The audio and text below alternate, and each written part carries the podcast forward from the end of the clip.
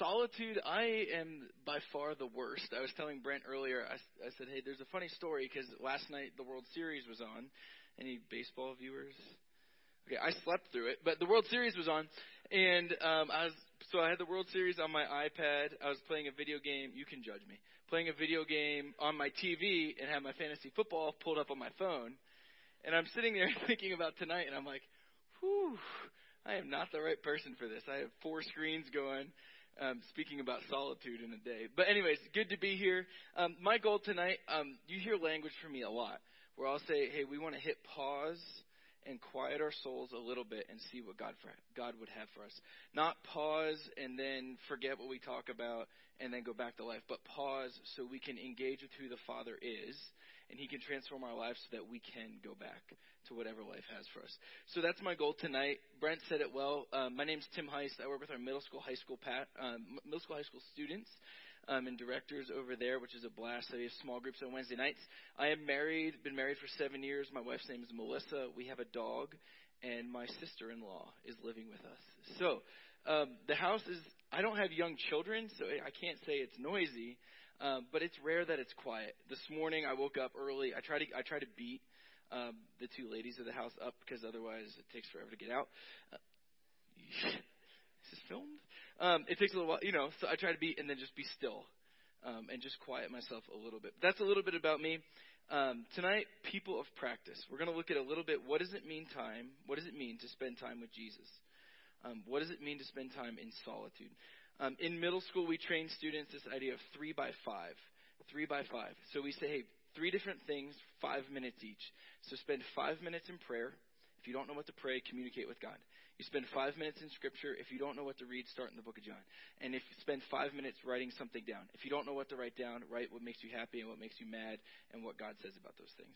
So that's how we train our middle schoolers. Hey, take if you took 15 minutes, even once this week, and just to hit pause and quiet your soul and engage with Him, I wonder what God would do.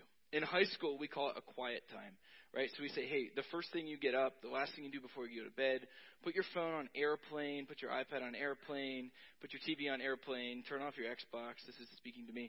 And quiet your soul a little bit and see what God would have. And a lot of times with our high school students, we'll go through a study or we'll do something like that. But this idea of solitude and silence. Solitude, complete aloneness. Complete aloneness for spiritual purposes. Silence, complete quiet for spiritual purposes. Connected for sure, but very, very different. Alone and quiet. I think about personalities, right? My wife is pretty introverted, so she spends her whole day with people, comes home and is like, needs some space, needs some time. Whereas I'm pretty, I'm like, I can go back and forth. Um, but I'll get home and like, oh, people, right? So for some of us, it's really easy to disconnect and to be still and quiet before God. For others, it's like you're quiet for 30 seconds and you're like, I don't know what to do with myself right now. I don't know what to say. I don't know what to think.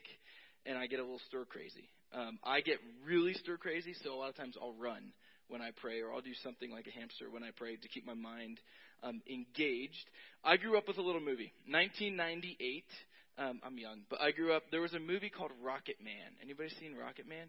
Yeah, it's super, super cheesy, super cheesy. So I apologize, but we have a little clip. He's getting ready to go in this isolation chamber. This is how I feel often when I say I'm going to sit quiet before God.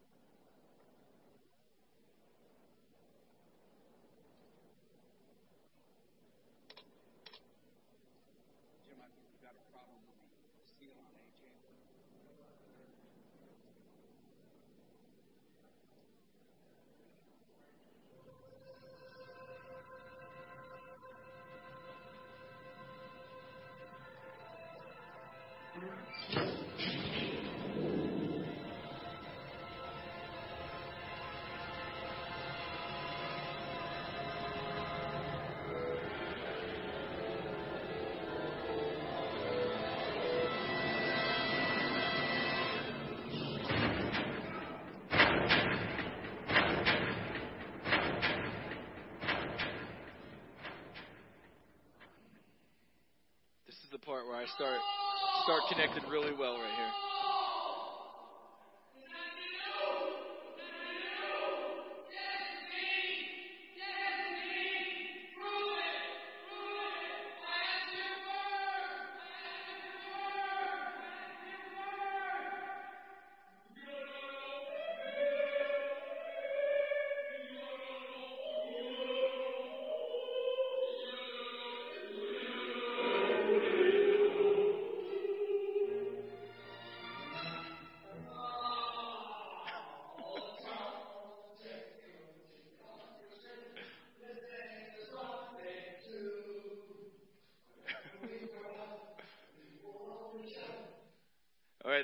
You know what they shout.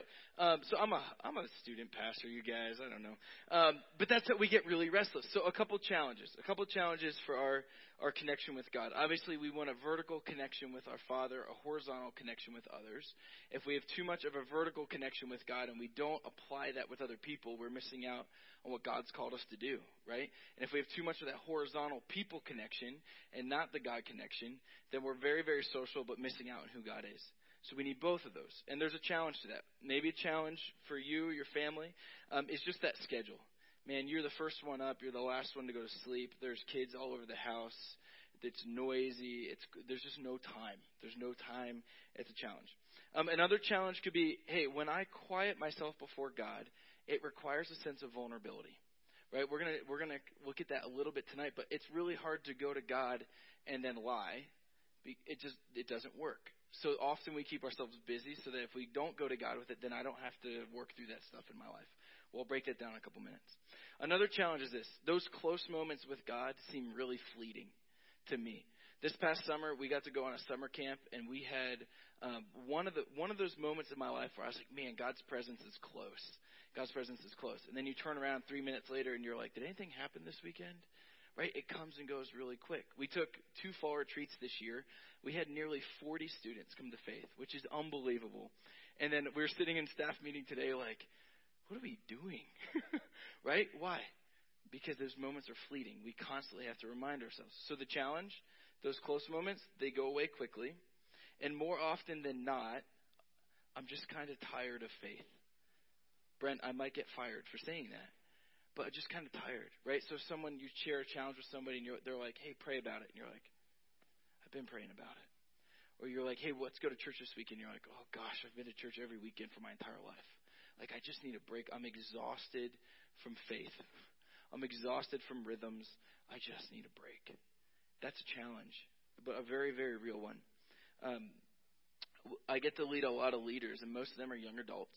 And our young adults face a pretty pretty big challenge where they feel an obligation to do these things, right? So they have an obligation to spend time in prayer or to read scripture or to journal or fast or whatever it looks like.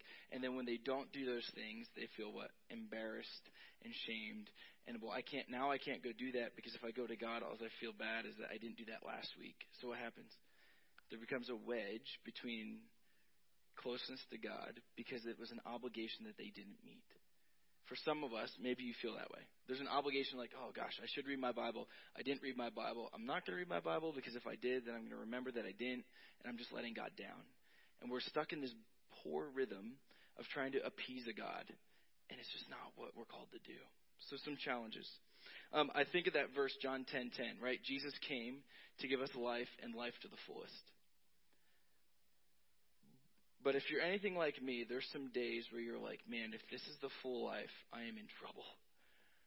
If this is the life that God has for me, whew, right? Because we get exhausted and we're like, man, if this is abundant life, I'm missing it. Okay. I think a lot of those things happen because we begin to rely on ourselves. We begin to rely on what we do, right? Prayer, scripture, Bible, church, friends, whatever it is, versus who we are and who God's called us to be. And when we spend time with Him in solitude, aloneness, we begin to see who He's called us to be, not what He's telling us to do. Those two things are very, very different. Um, so the first point, couple points tonight. Um, in your bulletin, if you have one, you could fill in the blanks or draw pictures, whatever you prefer, um, or emojis. You could put emojis in there. Um, so point one, solitude is our foundation for engagement with Jesus. If you use emojis, I'd love to know what you use because those are tough words. Solitude is our foundation for engagement with Jesus. There's a hip new um, fad going on, right? And it's this like look deeper into yourself, very dangerous. Don't want to go there. But um, we have two pictures tonight. One, there's this thing in Seattle. Anybody like recently been in Seattle? I've never been there. I'd like to go there. Um, it's called floating. John, do we got these pictures? Uh, it's called floating Seattle. There you go. And the whole point is to cut you off from external stimuli. And what that is is it's like a really really dense salt water, right? So you climb in this box, which as a youth pastor I will not do because there's students everywhere. Um, but you climb in this box and you literally just float, and the water plugs your ears, and it blocks out all vibrations. So you're just like in this like astronaut gel stuff. Um, but it's starting to be really hip and really new, and they're like, hey, you should do this because it helps purge all the media you put in your life, and your eyes are tired and all that stuff. Um, so there you go.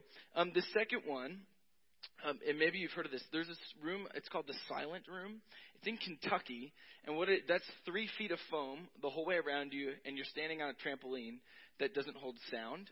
So the longest person to ever stay in there, 45 minutes because your ears like have to hear something.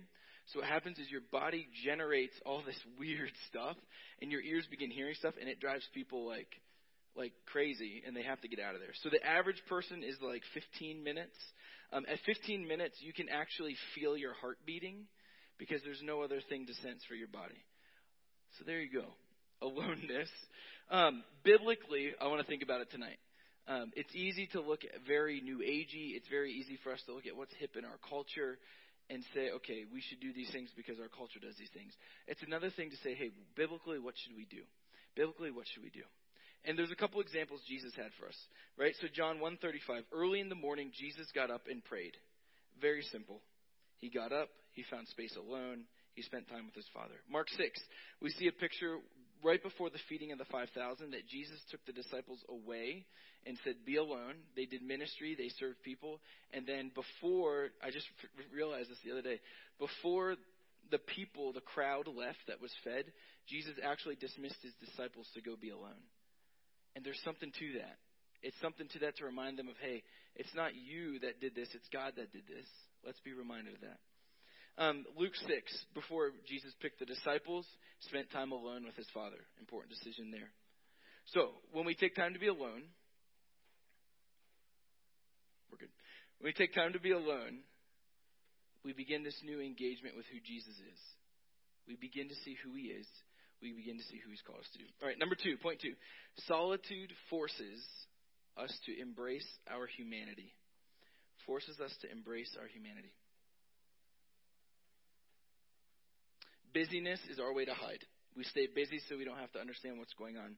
Um, I, I googled some teen hours, teen screen use, adolescent screen use, nine to ten hours a day on a screen. Okay, kids, people with kids, yes, no, if they could. Okay, um, teens sleep on average seven hours a night, so you're at 17 hours. And then there's this thing called school. So there's your 24. Um, so yeah, busyness. We see it in our kids. We see it with us. We keep ourselves busy often so we don't have to deal with the reality of what's going on in our lives. Um, I want us to look at a passage in Exodus 2, um, right? So this is the birth of Moses. We know what was going on. The Egyptians are enslaved by Pharaoh. They're stuck there. Um, Pharaoh says, Hey, all the males that are born, take their lives. Do not allow them to live because they were worried the Israelites would have a mutiny and overthrow the Pharaoh. So what happens? The midwives say, Hey, I don't know if we can do that. The Israelite women birth their kids really quick, so sorry. And what happens? Moses is born, right? So we pick that up. Um, here you go in verse Exodus 2, verse 11. One day after after Moses had grown up, picture him in his teens, he went out to where his own people were and watched them at hard at labor. He saw an Egyptian beating a Hebrew, one of his own people. Glancing this way and that, and seeing no one, he killed the Egyptian and hid him in the sand.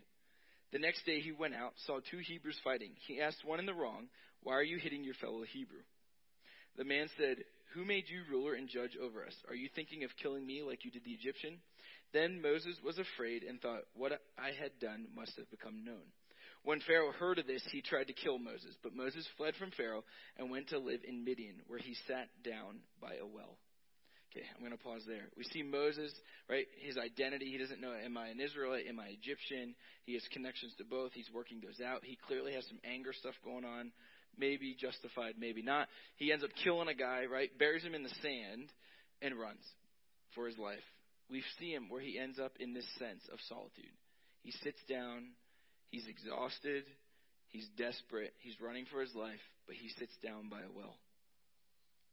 Um, for a lot of us, we keep busy to cover things up. Okay, I'm going to get really real for a second. If we think about the things that we don't want to take to God, we think about our humanity, it's pretty scary. When I think about where I would be, the decisions I would make, the decisions I have made, it's pretty scary. It's hopeless. But when we go to God, things change we see Moses, he begins to go through this thing, right? So he has a separation, sin, and he hides it. Go back to the garden, right? Genesis 3. Adam and Eve, what happens? God, the presence of the day, comes down, moves amongst the garden, right? After they had sinned, what do they do? They cover themselves up, covered it up in the sand, covered their bodies up, and they hid from God. So I think the, the real challenge, the real fear for us is this. When there's something in our lives not quite right, when sin nature gets to us and sneaks in, when we're not relationally connected well, and we make poor decisions that come between us and God, we naturally, as humanity, what? Cover and hide. Don't deal with it and try to go to God in a different way, right? So I cover and hide. I go to church on Sunday. I feel good about myself, but I never really allowed God to take care of what was going on in my life. Solitude demands vulnerability, right? The challenge is we don't allow us to get there. The good news is, when we go to God, when we are vulnerable, He's trustworthy and faithful and brings us healing in our lives. We go on. Exodus, I'm going to continue, I'm sorry. Exodus 14, we pick up the story in, with Moses again, right? So by this point, he has become the leader of the Israelites. That we've gone through the plagues, they've gotten out of Egypt, right? They're about to cross the Red Sea. Exodus 14, 13 through 14. Moses answered the people, Do not be afraid, stand firm, and you will see the deliverance of the Lord. We will bring you today. The Egyptians you see today, you will never see again. This is the, the real verse right here. The Lord will fight with you. You only need to be still. The Lord will fight with you. You only need to be still. When we take time to be still, we take time to rest before God, he takes care of that stuff. Instead of us running and hiding and recovering and rationalizing and normalizing it and not dealing with it, we begin to say, hey, we can be still and allow God to control those things. Point three solitude, excuse me, solitude reminds us who is in control. Solitude reminds us who is in control. You only need to be still. I've been really on this kick recently, this performance do versus be. Um, uh, with our leader teams, we do a weekly team meeting, and in those team meetings, it's really, really important to us that our leaders grow in Christ, right? So we have this picture. I'm going to fly. Get ready. We have this picture of a tree, and the roots are our connection to Jesus. The trunk is us doing ministry with others, and the leaves are ministry, and the actual the the activities and things we do. Um, and our goal is that our leaders are all growing in their roots, right? They're they're deep, they're connected to Jesus. So we came up with this thing, this habit that we would do, where we would go around in a circle and we'd say, "Hey, red, yellow, green." Maybe think through this for yourself. Red, yellow, green. How is your connection to God? Right. So red, green would be like, "Oh yeah, I'm great." Yellow is like, uh, "I didn't really, you know, whatever." And red's like stalled out. And what would happen over time is we began to see, hey, most of the leaders would share, well, I prayed, I spent time in prayer yesterday, so I'm like a yellow. Or, yeah, I prayed every day this week, I'm a green. I spent time, quiet time, I'm a green. Or we'd see like, oh man, I was just a busy week, I'm really stressed out, I haven't gone to God with anything. They'd be like, I'm a red. And As we began to think through this, we saw this thing over and over and over again that, hold on a sec, our connection to God can't be just about what we do. It can't be. If it's faith and faith alone, then it can't be about what we do. It has to be about who we are. So I began to flip it over, and it becomes really challenging. But we began to flip it over, and we say, okay, wait. Instead of what did you do for God this week, church, prayer, scripture, all the things we're saying we should do, use relational words. Okay? Answer the question, how are you in God? right? So if you said, "Hey Tim, how are you and your wife?" I wouldn't say, "Oh, we had dinner last night." You'd be like, oh, "Good," right? You'd say, "No, our our marriage is strong right now, or we're struggling with communication right now, or whatever it is." Right? Relational words. So what I would do is this. I'm going to wrap up. Um, we have one more point, but I want to wrap up and just think this. Um, for yourself, red, yellow, green, would you naturally sh- answer that things I do, or would you naturally answer that things how God sees you? Do verse B. Think about that real quick, and then I'm going to wrap up.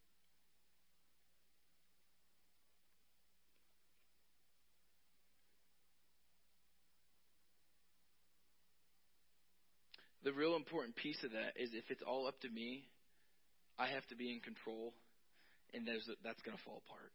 I'm not going to continue to be successful in that, right? But when we're quiet, when we're still, when I can't use words to manipulate how I want God to treat me, then I have to go before God and allow Him to be in control, right? I, I picture Moses there. If I was at the Red Sea, um, I would have taken things into my own hands and tried to fix it. I don't know if I'd been like, "Oh, Red Sea, be still. Let's be still and see if God does something right now." Right? I would do something. I'm a doer. I'd do something. But so often, God is calling us just to be with Him and see how He sees us. Okay, last point. Point four. Solitude gives us identity and purpose. Solitude gives us identity and purpose. When we spend time with Him, we begin to see who we are. He transforms us, He changes us, and He calls us to a mission. Right? He calls us to a mission. Um, I'm going to read Mark 3 for us very quickly here. Um, this is Jesus appointing the 12 apostles. Jesus went up on a mountainside and called to him those he wanted. They came to him. He called them, they came. He appointed them, designating them apostles, that they might be with him and that they might send them out to preach and to have authority to drive out demons. These are the 12 he appointed Simon, who he gave the name Peter, and on and on and on. Four points here, real quick. There's a call to go to Jesus, there's a call to be with him, and there's a call to serve. I think for our lives, these are very, very similar. Right? Jesus is saying, Hey, I accept, I've created you, I know you, I want you to know me. Come be with me. Don't come do stuff. Don't go to church and miss out on who the Father is. Come be with me relationally. How are you connected? The second thing says, what? Go to Him, be with Him, abide, stay, dwell. And then that last thing is this He gives us a purpose and identity. Right? I think Jeff Lucas said it so well a couple weeks ago that no matter what we do, work, profession, family, right? It's what God's, oh, in a way, what God's calling us to do and to serve. We have opportunity all over the city as people of Timberline to do God's work, to do kingdom building, because what? Spend time with Him, abide in Him, share that with others. The vertical and the horizontal. All right, as we close, what does this look like? Right? I'm going to wrap us up in two minutes. What does this look like? For me, I love to get up early in the morning to quiet myself. Sometimes I listen to music, sometimes I don't. Sometimes I write things down, sometimes I don't. I think it's really important that we think about okay, who are you and how do you learn? How do you engage with people? And the way you engage with people is probably how you're going to be able to engage with God.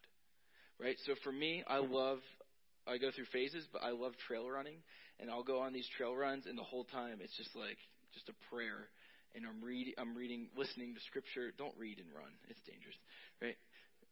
People do it though, right? I'm listening to scripture and just having that solitude, that aloneness, that engagement, right? And for some of us, you're like, dude, if I listen to music, there's no way I can engage. That's fine. Know where you're at. Sometimes I write things down. Sometimes I read scripture and write things down. Sometimes I draw pictures.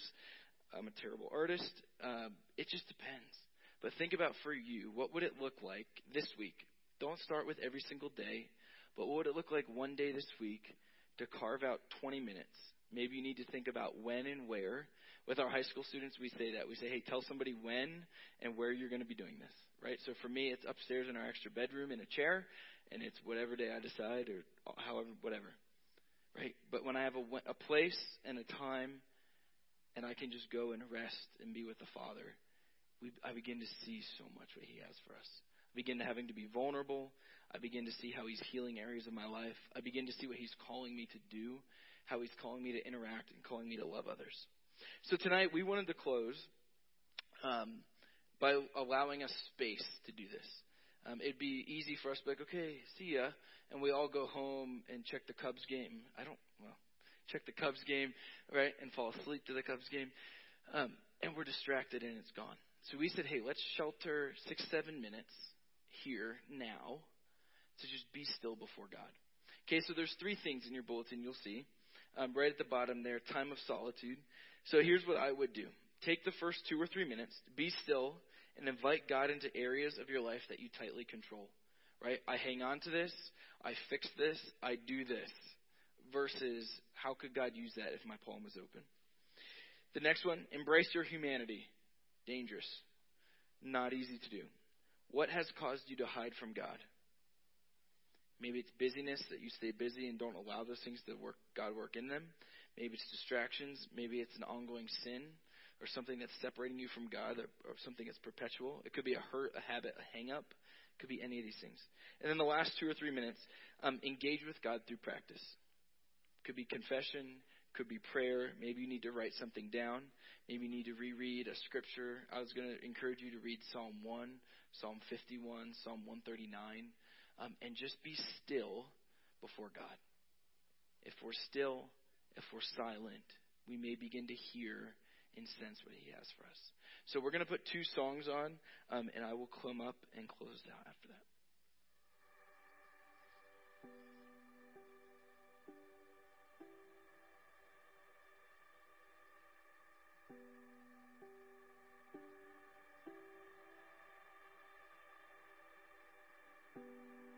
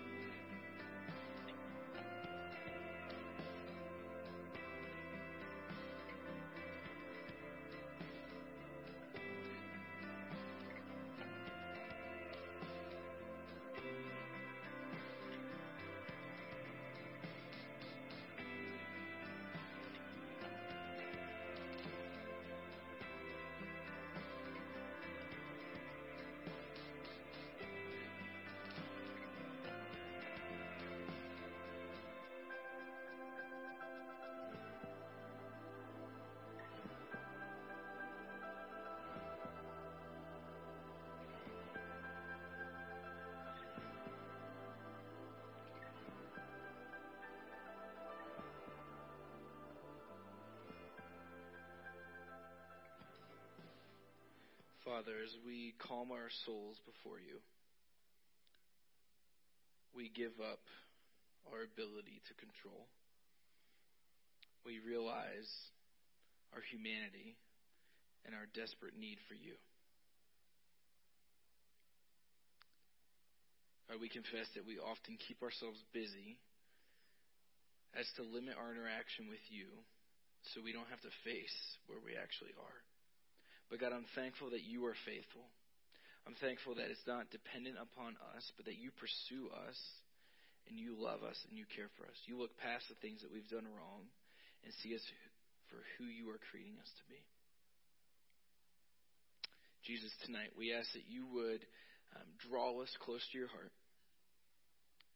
That in times of quiet, we would desire to be with you. In times of stress and overwhelming things going on, we would desire to be with you. When we have decisions to be made, we ask that you would draw us to be with you. In your name.